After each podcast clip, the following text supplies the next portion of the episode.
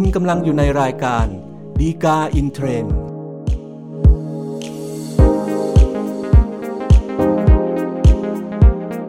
สวัสดีครับท่านผู้ชม ท่านผู้ฟังทุกท่านนะครับพบกันอีกครั้งกับรายการดีกาอินเทรนด์รายการที่นำสาระดีๆ ที่น่าสนใจจากคำพิพากษาสารดีกา จัดทำโดยกองสารและประชาสัมพันธ์สำนักงานสารยุติธรรมนะครับอย่าลืมเช่นเคยนะครับถ้าเกิดท่านต้องการติดตามสาระจากเราอย่างทันท่วงทีนะครับ กดติดตามด้วย subscribe ไว้นะครับเพื่อที่เวลามี EP ใหม่ๆ ท่านจะได้รับการแจ้งด้วยความรวดเร็วแล้วก็ทันท่วงทีนะครับสำหรับประเด็นที่น่าสนใจที่เรานำมาพูดคุยกันในตอนนี้นะครับ ก็เป็นเรื่องของการแบ่งกรรมสิทธิ์ในสินสมรสระหว่างคู่สมรสที่ฝ่ายหนึ่งเป็นคนต่างด้าวกับคนไทยเนี่ยนะครับ ซึ่งปกติแล้วเนี่ยก็เป็นคดีความที่มักจะเกิดขึ้นอยู่บ่อยๆนะครับ ไม่ว่าคู่สมรสจะเป็นคนต่างด้าวกับคนไทยหรือคนไทยด้วยกันก็แล้วแต่นะครับ พอมีการต้องแบ่งสินสมรสแล้วเนี่ยโดยสภาพก็ย่อมมีปัญหาขึ้นอยู่เรื่อยๆอยู่แล้วนะครับเพียงแต่ว่าพอเกี่ยวข้องคนต่างด้าวเนี่ยโดยเฉพาะถ้าเกิดทรัพย์สินที่เป็นสินสมรสนั้นเนี่ยเป็นอสังหาริมทรัพย์ขึ้นมาด้วยเนี่ยมันก็จะมีความซับซ้อนขึ้น เพราะว่ามันจะมีข้อจำกัดในเรื่องของการถือครองกรรมสิทธิ์ของคนต่างด้าวนะครับก็เลยเป็นที่มาของปัญหาที่เราจะนำมาพูดคุยกันในตอนนี้นะครับซึ่งก็คือเป็นประเด็นที่ว่า ถ้าเกิดเป็นที่คนต่างด้าวเนี่ยฟ้องขอแบ่งกรรมสิทธิ์ ในห้องชุดที่เป็นสินสมรสเนี่ยนะครับศาลเนี่ยจะพิพากษาให้จดทะเบียนให้คนต่างด้าวเนี่ยมีกรรมสิทธิ์ร่วมกึ่งหนึ่งเนี่ยได้หรือไม่นะครับ ในเรื่องราวที่เกิดขึ้นนะครับก็สมมุติว่ามีชื่อนายเอแล้วกันนะครับนายเอก็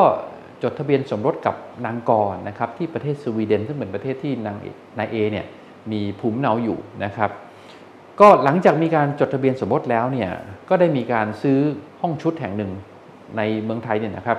เพื่อที่ว่าเวลาที่ทั้งคู่เนี่ยกลับมาเมืองไทยเนี่ยก็จะได้มีที่พักอาศัยที่สะดวกนะครับไม่ต้องไปเช่าโรงแรมอยู่นะครับ หลังจากนั้นเนี่ยผ่านไปช่วงระยะเวลาหนึ่งนะครับ ก็ปรากฏว่านางกอเนี่ยนะครับก็ไปจดทะเบียนยกห้องชุดห้องนี้นะครับให้กับนายขอซึ่งมีศักดิ์เป็นหลานชายของตัวเอง โดยเป็นการจดทะเบียนเนี่ยในลักษณะด้วยการให้โดยเสน่หานะครับ พอหลังจากนั้นมาเนี่ยก็ปรากฏว่านายเอกับนางกอเนี่ยก็ได้จดทะเบียนหย่ากันที่ประเทศสวีเดนนะครับ แล้วนายเอก็เกิดมาทราบขึ้นมาว่าไอ้ห้องชุดอันเนี้ยที่เคยมีการซื้อไว้นะครับ ได้มีการจดทะเบียนยกให้ในขอไปแล้วนะครับ ก็เลยเป็นที่มาของการฟ้องร้องเป็นคดีความขึ้นมา โดยฟ้องทั้งนางกอแล้วก็นายขอนะครับ ขอให้เพิกถอนการจดทะเบียนห้องชุดที่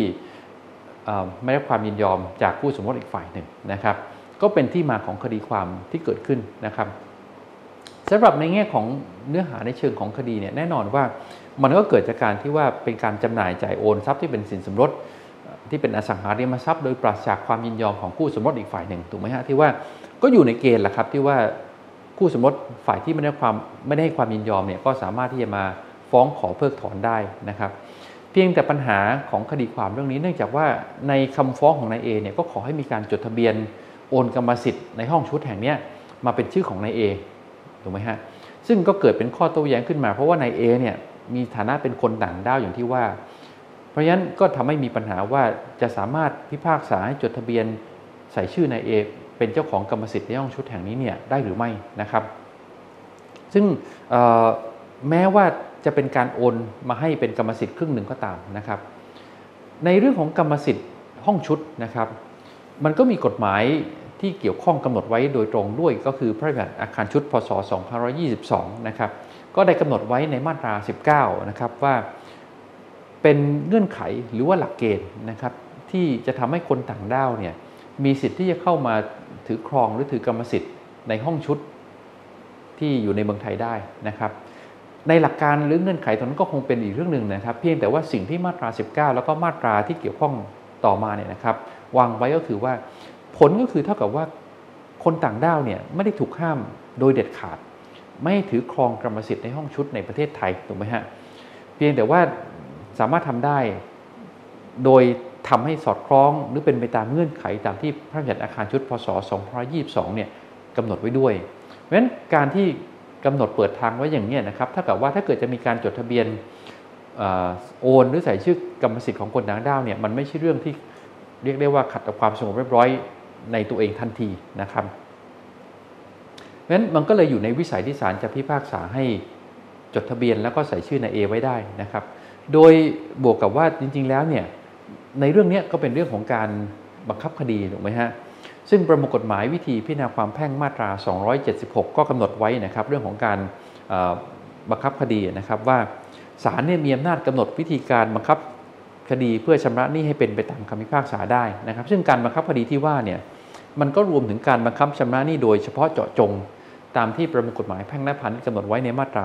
213กำหนดไว้ด้วยนะครับ ซึ่งในเรื่องนี้จะเห็นได้ว่า พอมันมีหนี้ที่ต้องคืน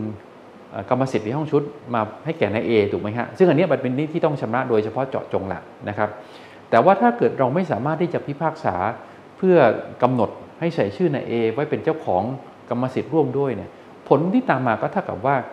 การพิพากษาให้นายเอมีสิทธิ์ก็จริงเนี่ยแต่มันจะไม่มีกระบวนการหรือกลไกเนี่ยที่จะทำให้นายเอเนี่ยสามารถบังคับให้เป็นไปตามสิทธิ์ของตัวเองได้เลยนะครับ เพราะฉะนั้นด้วยเหตุประการนี้นะครับบวกกับการที่ตัวพระบัญญัติอาคารชุดพศ2022 เองก็ไม่ได้ห้ามเป็นเด็ดขาดที่ว่า ผลก็เลยเท่ากับว่าการที่ศาลจะพิพากษา เพื่อบังคับ ชำระหนี้เป็นไปตามคำพิพากษาโดยการใส่ชื่อในเอไว้ในกรรมสิทธิ์ท่องชุดรายนี้นะครับก็ไม่ขัดต่อกฎหมาย แล้วก็อยู่ในวิสัยที่สามารถทำได้นะครับงั้นโดยสรุปนะครับก็สามารถที่จะบอกได้ว่า แม้ว่าจะเป็นกรณีที่คนต่างด้าวเนี่ยฟ้องขอแบ่งกรรมสิทธิ์นะครับในสินสมรสที่เป็นห้องชุดนะครับศาลก็อาจจะพิพากษานะครับให้จดทะเบียนให้คนต่างด้าวเนี่ยครับมีกรรมสิทธิ์ในห้องชุดกึ่งหนึ่งนั้นได้นะครับไม่ถือว่าขัดต่อกฎหมายนะครับ ถ้าท่านต้องการศึกษาข้อมูลเพิ่มเติมนะครับ ดูได้จากคำพิพากษาสารนิกาที่ 3787ทับ2565 ครับ ก็เป็นครบถ้วนครับสำหรับรายการดีกาอินเทรนในตอนนี้นะครับ อย่าลืมเช่นเคยนะครับ ถ้าต้องการติดตามสาระอย่างทันท่วงทีนะครับ กด subscribe หรือติดตามไว้นะครับ เพื่อที่ว่าท่านจะรับแจ้งอย่างรวดเร็วนะครับ อย่าลืมนะครับพบกันใหม่ในตอนหน้า ซึ่งเราคงจะพยายามสรรหาสาระดีๆ ที่น่าสนใจ จากคำพิพากษาสารนิกา มานำเสนอสู่ท่านผู้ชมท่านผู้ฟังทุกท่านเช่นเคยครับ พบกันใหม่ในตอนหน้าครับ สวัสดีครับ